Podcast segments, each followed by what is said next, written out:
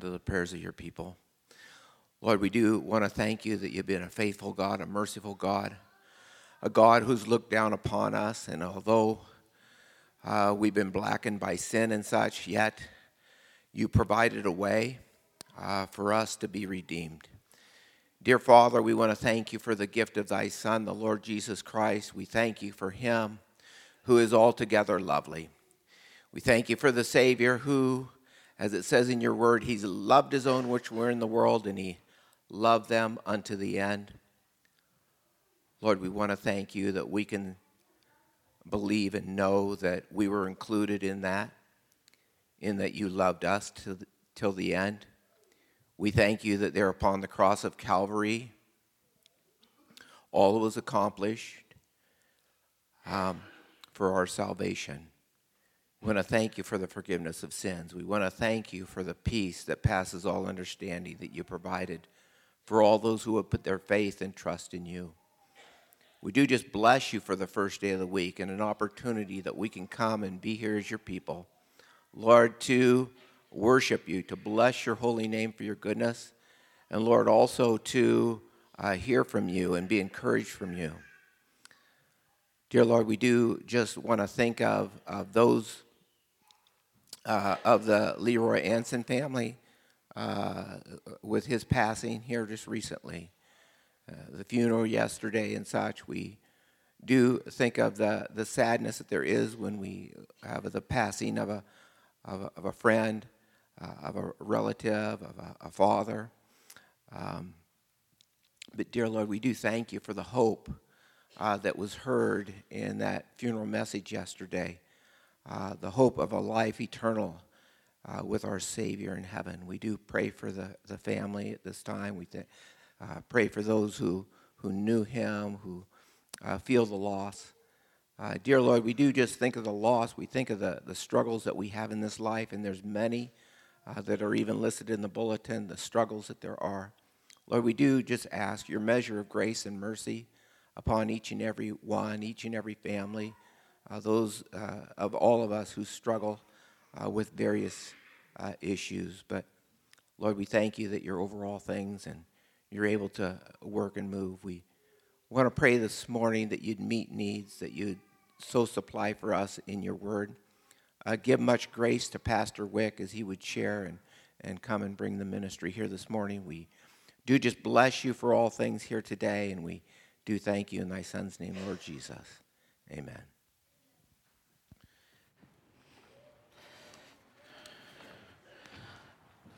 I'd like to invite the children to come on down front, please. Come on down. Who will be first? Oh, good heavens. Here they are. I have the story today of two paper rings. One of them, which you can cut in half, and one of them, which you cannot cut in half. Let me demonstrate. This is a paper ring. Made it out of an 8.5 by 14 sheet of paper. I have to get it started. And we're just going to cut it in half. You think I can do that, right? Not a problem. Boom, boom, boom, boom, boom, boom. Background music. And what do we get? We get two rings, all right? Easy peasy. This is not an ordinary paper ring, however. It was cut from are made out of this very same strip of paper, eight and a half by 14. It's not, it's only uh, two inches, two and a half inches across, otherwise, you can't really fold it like this. And before I joined the two ends, I'd put one twist in it. So you can make these at home. Put one twist in it, and you get something that is, well, it only has one side. If you follow it all the way around, if you had an ant crawling around it, he'd never stop. It only has one edge. It looks like it has two edges, but whatever edge you're looking at, this edge is the same edge as this edge. It's called a Mobius strip after the mathematician who discovered it in the 19th century, although the Romans, ancient Romans, decorated their walls with images of this, so they knew about it too. You can't cut it in half. Let me demonstrate. We're going to try to cut it in half, just like I did the other one. Should be easy peasy, right? Actually, if I, I have to get on the outside of it, there we go. Da, da, da, da, da. We need Jeopardy music. Da, da, da. All right.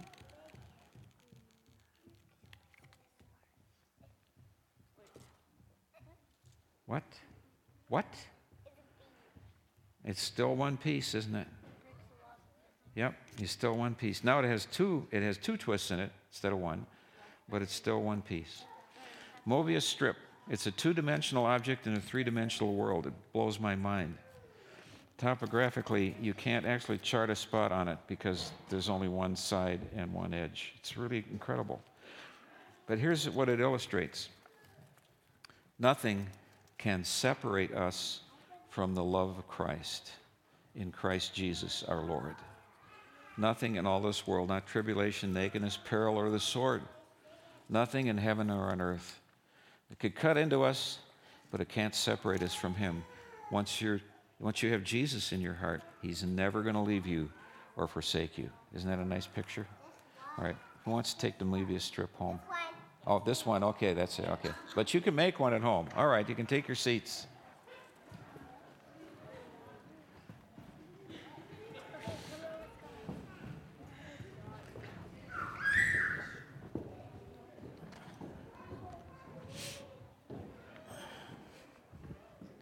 Nobody wanted the regular ones. They just left them there. Disappointing. Well, we're coming this Sunday morning to the end of our study in the book of Acts, which probably seems to some of you started during the Carter administration, but I heard of a pastor somewhere who took the church through a two and a half year study of the book of Leviticus. I can't imagine why there was any congregation left at the end of that. I, I, I believe in biblical exposition, but I mean, come on. But at any rate, um, certainly the book of Acts is, is worth going through. And uh, started sometime last summer. I know I came in on about what, chapter 13 or 14, something like that. And, and uh, I really, I've learned a lot. I've, I've enjoyed doing it. So we're, we're going to kind of have to read this, the 28th chapter, uh, in order that we can go back and see what's in it. So bear with me. Read along with me if you have your Bible. I'm reading from the English Standard Version. Oh, by the way, um, the, the deacons were here last Thursday night, and that's a new projector up there. And it was amazing to watch them jump up and do one screwdriver at a time. Actually, they had a they had a, a, big framework scaffolding built, and they got up and they still had to. I don't know. I'm glad I didn't have to do it, but that's pretty nice. I think we should give them a hand. Uh, good, good job, guys. The technology marches on, isn't it? It was a little brighter than the other one. I don't know if you noticed, but all right. Chapter 28 of Acts. Uh, Luke is writing this, so he uses the we. After we were brought safely through, we then learned that the island was called Malta. So they've shipwrecked, shipwrecked on the island of Malta. The native people showed us unusual kindness, for they kindled a fire and welcomed us all because it had begun to rain and was cold. When Paul had gathered a bundle of sticks and put them on the fire, a viper came out because of the heat and fastened on his hand. When the native people saw the creature hanging from his hand, they said to one another, No doubt this man is a murderer Though he has escaped from the sea, justice has not allowed him to live. However, he shook off the creature into the fire and suffered no harm. They were waiting for him to swell up or suddenly fall down dead. But when they had waited a long time and saw no misfortune come to him, they changed their minds and said that he was a god. Now, in the neighborhood of that place were lands belonging to the chief man of the island, named Publius who received us and entertained us hospitably for three days. It happened that the father of Publius lay sick with fever and dysentery. And Paul visited him and prayed, and put his, putting his hands on him, healed him. And when this had taken place, the rest of the people on the island who had diseases also came and were cured. They also honored us greatly, and when we were about to sail, they put on board whatever we needed. After three months, we set sail in a ship that had wintered in the island, a ship of Alexandria, with the twin gods as a figurehead. putting in at Syracuse, we stayed there for three days. And from there, we made a circuit and, and arrived at Rhegium. And after one day, a south wind sprang up, and on the second day, we came to Puteoli. There we found brothers and were invited to stay with them for seven days, and so we came to Rome. And the brothers there, when they heard about us, came as far as the Forum of Appius and the three taverns to meet us. On seeing them, Paul thanked God and took courage. And when we came into Rome, Paul was allowed to stay by himself with the soldier who guarded him. After three days, he called together the local leaders of the Jews. And when they had gathered, he said to them, Brothers, though I had nothing against our people or the customs of our fathers, yet I was delivered as a prisoner from Jerusalem into the hands of the Romans. When they had examined me, they wished to set me at liberty, because there was no reason for the death penalty in my case. But because the Jews objected, I was compelled to appeal to Caesar, though I had no charge to bring against my nation. For this reason, therefore, I have asked to see you and speak with you, since it is because of the hope of Israel that I am wearing this chain. And they said to him, We've received no letters from Judea about you, and none of the brothers coming here has reported or spoken any evil about you. But we desire to hear from you what your views are, for with regard to this sect, we know that everywhere it is spoken against. When they had appointed a day for him, they came to him at his lodging in greater numbers. From morning until evening, he expounded to them, testifying to the kingdom of God and trying to convince them about Jesus, both from the law of Moses and from the prophets. And some were convinced by what he said, but others disbelieved. And disagreeing among themselves, they departed after Paul had made one statement. The Holy Spirit was right in saying to your fathers through Isaiah the prophet, Go to this people and say, You will indeed hear, but never understand. And you will indeed see, but never perceive. For this people's heart has grown dull, and with their ears they can barely hear, and their eyes they have closed, lest they should see with their eyes, and hear with their ears and understand with their heart and turn, and I would heal them. Therefore, let it be known to you that this salvation of God has been sent to the Gentiles. They will listen. He lived there two whole years at his own expense and welcomed all who came to him, proclaiming the kingdom of God and teaching about the Lord Jesus Christ with all boldness and without hindrance. May God bless this reading of His Word. You know, the book of Acts really doesn't end. It just brings us to this point in Paul's life. After two years of imprisonment, he was released, and the church lives on. I don't know which chapter we're living in, but we're still living in it. In this wonderful story of the spread of the gospel throughout the world. Paul's life, as we've seen in these past, I don't know, dozen or so chapters, beginning with his conversion and, and going on until finally his imprisonment in Rome, was certainly one of high stress and intense crisis. I was reflecting with some people yesterday about this gentleman, who, this pastor who passed away, and his funeral, and, and all the things that he had lived through. His experiences which we know very little about in the South Pacific, where he was on some kind of a tanker or fuel ship. Um, boy, there's a sitting duck, and, but he survived, made it through. Uh, I've known, I've known, and been my privilege to know so many of that generation who, who literally went through hell on earth. Uh, gentleman in, up in Spearfish, South Dakota, um, who was uh, in one of those Marine units that went from island to island and, and just some horrible, horrible experiences. Uh, another, another gentleman with Patton's Third Army. Uh, that was no picnic, marching across Europe as Patton really drove those men. I, I mean, I, I, just, I've just known several of them. And, and, and Germans, um, because I was serving the German Baptists. Uh, there were two men in Detroit who had immigrated from Germany after the war as refugees. They were both brothers. One was in the Wehrmacht and one was in Luftwaffe. And they had some incredible experiences with another story for a, another time. but crisis, intense crisis, and, and people who go through that are marked forever by that.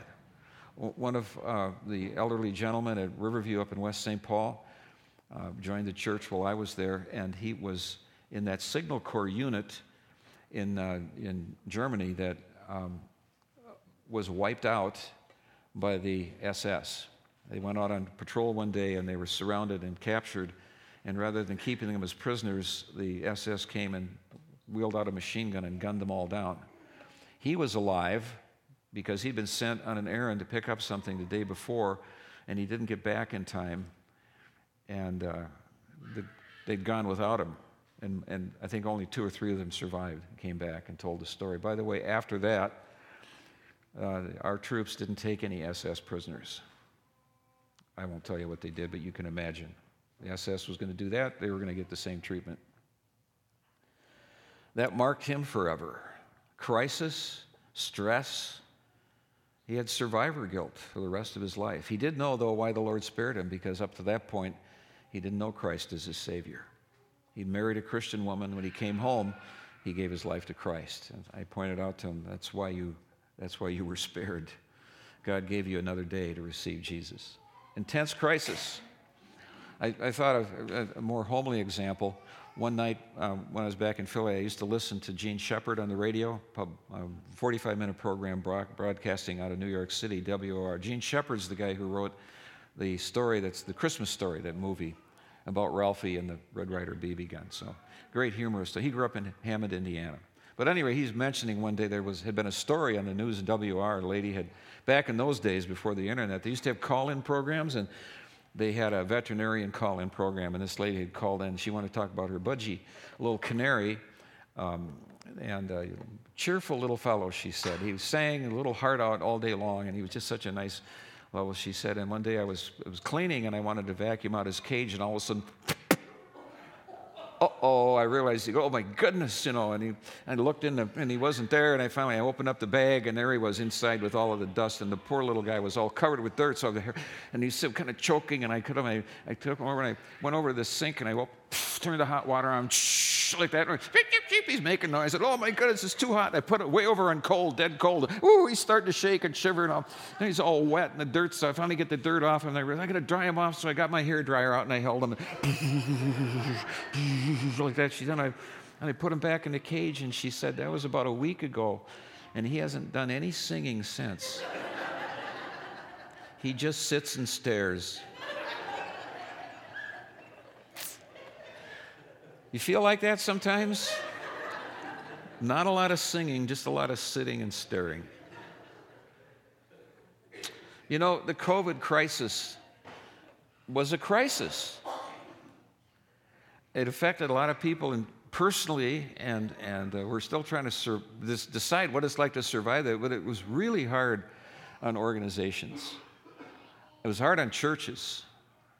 Most churches, if, if you came back, and you came back pretty well here, you came, out, you came back really well, because a lot of churches never didn't even make 50% recovery in terms of attendance. And many churches died as a result of the COVID, at, at, lockdown and all the masking and all that stuff that happened. You know, it was hard on not just churches, uh, civic groups like Kiwanis, Lions, the Rotary clubs.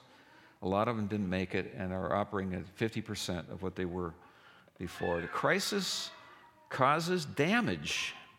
Stress has results. And here Paul had lived through stress, incredible st- stress, as he tells his story. And, and this was a culminating uh, example here in the book of Acts. Although he went on to experience more stress and, of course, was eventually arrested and in prison and beheaded for his faith under the uh, Emperor Nero, ultimately. Intense crisis, Paul's life journey, a tremendous storm, the whole, whole journey, not just the storm at the end here. Paul demonstrates how we live through that as believers. How do we survive? I just want to point out some things here in this, this passage. A lot of things here. We've got his journey from Malta to Rome in verse 16. And they make it to the island of Malta. They're shipwrecked on this island, a very primitive place at the time. But this is lesson number one for surviving crisis. What had Paul been told by an appearance of an angel. You're going to survive. And I'm going to give you all of those who are with you. This is a word from God, a prophecy from God. And God's word always comes to pass. You can rely on the word of God. That's lesson number one for surviving crisis. We can depend on God's promises in, in crisis. We need to remember this. Every word of God proves true. Not one of his precious promises will ever fail us. That's the first thing we learn in this chapter about crisis. God promises it, God said it, it is going to happen. We can count on it. Then we see how God blesses. In verse 2, this island full of barbarians, a rather primitive place at the time, and they are treated kindly by these people. They could have been victimized. Eh, they were weak, bedraggled. Instead, they were treated well. And so God blesses in the most unexpected ways in the midst of crisis. No matter how bad things may be, there are always blessings along the way. Then we see God, or Paul rather, continuing to serve in crisis. In verses 3 to 6, he's, he's out there picking up sticks for the fire along with everyone else. He might be the greatest missionary who ever lived, but he wasn't above serving, humbling himself to do that, and, and they observed that. And this is another lesson. In the midst of crisis, we need to keep plugging along, keep serving, don't give up, hang in there, do what needs to be done. And then Paul gets bitten by a snake as he's doing this. Um, some critics of Scripture like to point out that there are no poisonous snakes on the island of Malta now. That's what they point out, as if they're, you know, as if species don't go extinct all the time. There were then, I mean, these people lived there and they, they knew that a snake bite could be fatal. They had seen people fall down dead or to swell up and then die, and they, they were watching because this apparently was whatever kind of snake it was. It's called a viper here, but we don't know what kind it was. But they knew that it was poison. Were they fools? Of course not. And when he didn't die, this, by the way, is a fulfillment of a promise that Jesus made. It's recorded at the end of the Gospel of Mark that uh, you'll be bitten by snakes and not be hurt. And the word of God was fulfilled. Mark 16, 18 was fulfilled by this. And, and then they see that Paul just continues on. They're watching. We can expect that there will be deliverance in the midst of crisis from some of the problems that maybe are bothering other people during those times. Paul dealt with it with peace and with grace and was unharmed. And so in crisis, we have an opportunity to surprise other people with our peace and our grace. That may be a really hard thing to do because we're going to have to remind ourselves of who God is and that His promises are true and that whatever happens to us, we have a home in heaven. We're going to make it there. We don't have to be in full panic mode like everyone else. We were going through a little crisis with some medical tests when I was up in Garner, and one of the elders said to me, Pastor, I've been watching you. You've been doing well. I felt inside like I was in full panic mode, but I faked it really well. So at least fake it, okay? In the midst of crisis, trust in God. Surprise others with your peace and grace. Then verses 7 to 10, Paul's visit, his brief visit here to Malta, becomes a healing ministry, first with Publius' father and then with everybody else on the island who's got sickness. He prays and, and they get healed. Now, we can't go Uh, and, and necessarily do that unless God gives us that gift, but we can do ministry. And so, in the midst of crisis, let's remember this stay in ministry. Hang in there. Do what God wants you to do in the service of Him a little, we get a little extra insight from church tradition here. The, the church on Malta today records that Publius, this public official, was the first bishop of the church in our modern terms. He was the first pastor there. So Luke doesn't give us those details, but apparently he was converted and, and developed a church that exists there on that island to this day. probably in the Catholic tradition now, but anyway, how it got started was, was through Paul's healing ministry and the gospel ministry there. So there will be fruit even in the midst of crisis if we're faithful to our mission. Don't lose sight of that. In crisis, keep focused on the mission. One of the dangers that happens when organizations are in crisis is mission drift, it's called. There's even a phrase for it. Taking their eye off the ball. And, and now, okay, in order to survive, we will do something else. In order to keep the finances flowing, in order to keep people employed, and so on, and justifying our existence. And it's become so difficult to actually be a church that we become something else. It's so difficult to be a mission organization that we become some kind of a service organization or whatever. And this has happened to organizations during this COVID crisis. That's the wrong response. We need to stay with our mission, whatever it costs, whatever effort it takes. And Paul did this, and it was blessed with fruit, apparently, that remains to this day. Beware of mission drift. Then Paul moves on, verses 11, 13, to Sicily. Now, he wasn't there very long, but once again, tradition. Sicily claims that Paul founded the first church there. Well, that's pretty incredible, but on the other hand, this is the Apostle Paul, and he just never dropped the ball. He was always there trying to lead people to Christ. And, and according to, again, tradition on Sicily, he did just that. Or possibly after he was finally released from prison in Rome, he came back through that way again, having made some contacts. In any case, once again, he did not lose sight of the mission of the church. Then verses 14 to 16, as Paul now has made landfall and they're walking to Rome, it's about 170 miles of walking. Um, I don't know what you could make. I would imagine 20 miles a day would be pretty good. So he was going at this for maybe eight days, nine days, maybe 10 days along the way. And along the way, at, at two different stages, he's greeted by Christians. Uh, this was not, Paul was not the first missionary to Rome. There had already been missionaries there. The gospel had spread, there were churches already, and the brothers meet him, and he is refreshed by that. In crisis, we need to seek the refreshment of fellowship. One of the terrible things that happened with the COVID crisis was that it isolated people. That was not a good thing to have happen. Some people are still isolated.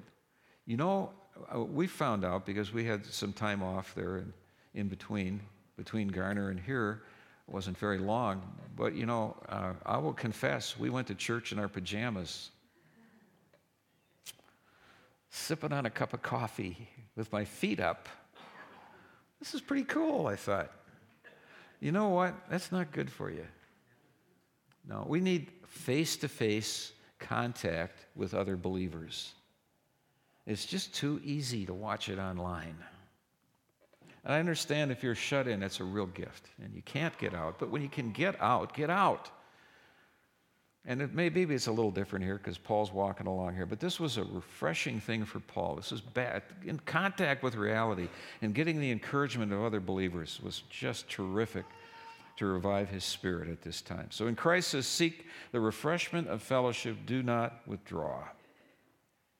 Verses 17 to 31, Paul now is in Rome and he confronts the Jews there because that's his method, was always his method to go to the Jew first and then to the Gentiles. So he contacts the Jews.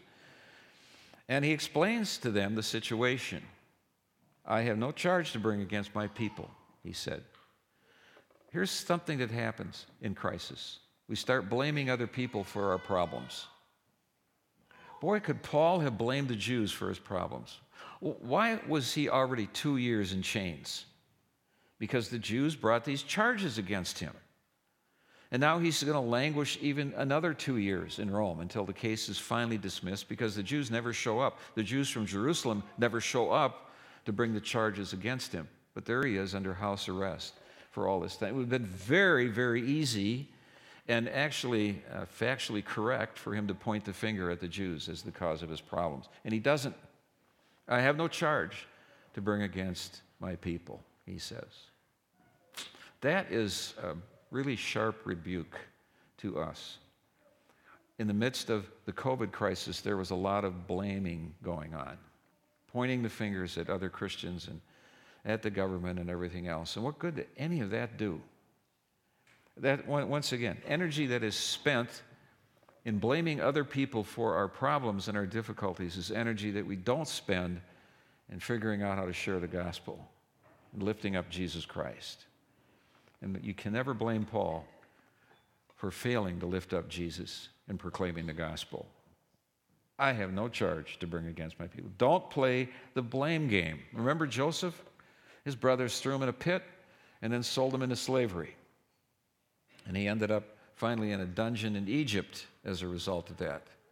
And we know the story that God saw that he was lifted up and became second in command of the greatest empire in the world at that time. And he says to his brothers, after their father dies, You meant it for evil, but God meant it for good to save many people alive. Of course, the COVID crisis was terrible. Of course, a lot of bad things happened. The devil made it for evil, but God meant it for good to save many people alive. As long as we don't play the blame game, let's give God the glory instead. You know, Paul, in his experience, had met with a lot of opposition. In verses 21 to 23, he's addressing the Jews in Rome, and he takes the opportunity to preach to them from morning until evening. They come to him. This is an interesting point in this whole story. It seems like the devil had gathered all of his forces to oppose the Apostle Paul. Uh, has, he's almost killed in Jerusalem. He's imprisoned for two years by Felix and then Festus. He's now sent on to Rome. And along the way, I wouldn't be surprised if the devil whipped up that storm and almost gets drowned, and then he gets finally saved, and he's now he's in, he's in, he's in Rome at last. He's finally able to, to bring the gospel to the Jews who are in Rome, and they come to him. He's in a house he's having to rent. He's chained to a guard day and night. He can't go out. And they come to him. After the initial contact, it says they came in even greater numbers. In times of crisis, where we have extraordinary obstacles to overcome, what will we discover? God will overcome them. God will open new doors. God will provide. If we can't go out to people at some point, for some reason or other, they'll come to us. Then, when that happens, let's follow Paul's example. Take full advantage of every opportunity. I don't know how he did it because he basically admitted to the Corinthians he really wasn't much of a preacher. And yet he kept them there all day, from morning until evening. That's 12 solid hours of Bible teaching. I'm not even into my first hour yet. I'm going to go on here until midnight. No, of course not. But he did. He was he wanted to be sure that they heard everything they needed to hear. He took advantage of every minute. In times of crisis, we will face extraordinary limitations, but we can trust God to overcome those, and we need to take full advantage of every opportunity. What did Paul do? Well, he expounded upon the kingdom of God. He tried to convince him about Jesus, that is, that Jesus was the Messiah and the Savior of the world. And he mentions coming judgment. It's all part of the whole story. There's going to be an, a bad end for all of eternity for people who reject the gospel. They don't listen, some of them anyway. Some of them do, but some of them don't. And Paul's very, very frustrated. But, but let's follow his example here. In times of crisis, let us continue to proclaim Jesus and the kingdom of God and the coming judgment. Don't give up. Now it's interesting. Paul says, I'm gonna, we're going to go to the Gentiles, and the Gentiles will listen. Not all of them, just like with Jews. Some of them won't, but some of them will. Now the direction has changed. I, I, I want to say this is important to understand this. This is, this is already back in the Gospel of Luke. Uh, Luke, Luke is, I think, a Gentile convert. And he's picking up on this thread, and, and then we see it all the way through the book of Acts. One way of looking at the book of Acts is that its theme is to describe or explain how this religious sect of Judaism became the religion of the Gentiles. Here's kind of the final word. Here you go. How did it become that? Because the Jews, except for a remnant, rejected the gospel. And Paul explains the same thing, the very same thing in Romans 9, 10, and 11. And now the Gentiles are coming and responding in greater numbers, and now the church is mostly Gentile. What was the big issue in the first century? Did Gentiles have to become Jews in order to become Christian? Did they have to pass through Judaism? No, they didn't. It was decided. You, you recall that. They didn't have to worry about keeping the Old Testament law because they were, they were obeying the law of Christ thanks to the indwelling of the Holy Spirit. It's, it's a whole different setup now. Now, of course, the question is does a Jew have to become a Gentile in order to become a Christian? And the answer is no, of course not. Uh, there's only one way to become a Christian, and that is through repentance and faith in the Lord Jesus Christ. But most of the response now is going to be amongst Gentiles except for a remnant. We live in the age of the Gentiles when the Gentiles will listen. So we better be talking to them. Amen? That's our mission. That's our job in this age. Now, that age is going to come to an end. Now, I'm, I'm a pre trib rapture guy. Just in the event that God's going to give us what we expect, I'm just afraid for the people who don't, who think we're going to go through the tribulation, they'll get what they expect. I believe in the rapture. I think we're going to be gone. But you have to understand something. And people say, well, God isn't going to spare us from persecution. Of course not. The tribulation time is not a time of just persecution, it's God's wrath against the wickedness of the human race, it's judgment. But there is therefore no condemnation for those who are in Christ Jesus. Romans chapter 8, verse, verse, verse 1. God is going to spare us his wrath, and so I think we're going to be gone. That's the end of the age of the Gentiles. Then we have the tribulation time, the time of Jacob's trouble, when the Jews will come again to Jesus Christ in mass. I don't, again, that doesn't mean every last Jew, but by and large, they will come again. They'll have, they'll have their time again right at the end. But we are living in the age of the Gentiles. The point of this rambling is that that age is coming to an end. I, I don't know when, but it's been 2,000 years now. How much longer do you think God is going to extend his grace to the Gentiles? There came an end for that opportunity to the Jews, except for a remnant.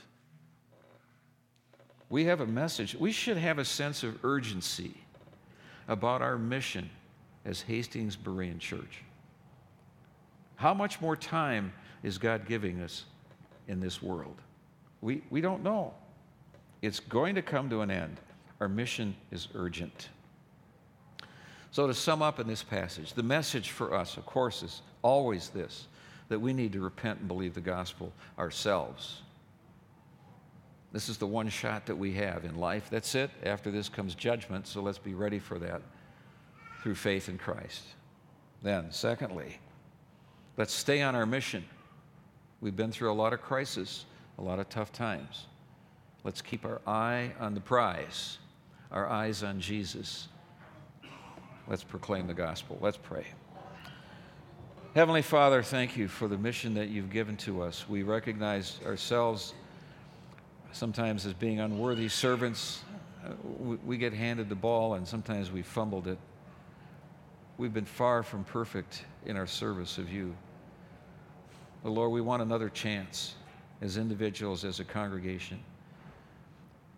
We've seen many, many here who've been faithful, who haven't fumbled the ball. We think of things this church has done that have been effective, and Lord, we just want more of that in your service. I, I pray, Heavenly Father, that we will begin to see a steady stream of new believers coming into this congregation. It's great when people from other churches come here. It's wonderful that they join the fellowship and take part in the work. But Lord, I pray that you would give us that joy, the joy that you have in your heart when sinners repent and come to faith in Jesus. Please, Lord, grant us that revival amongst ourselves, Lord, and repentance and faith among the unbelievers in our community. These favors we ask through Christ our Lord. Amen.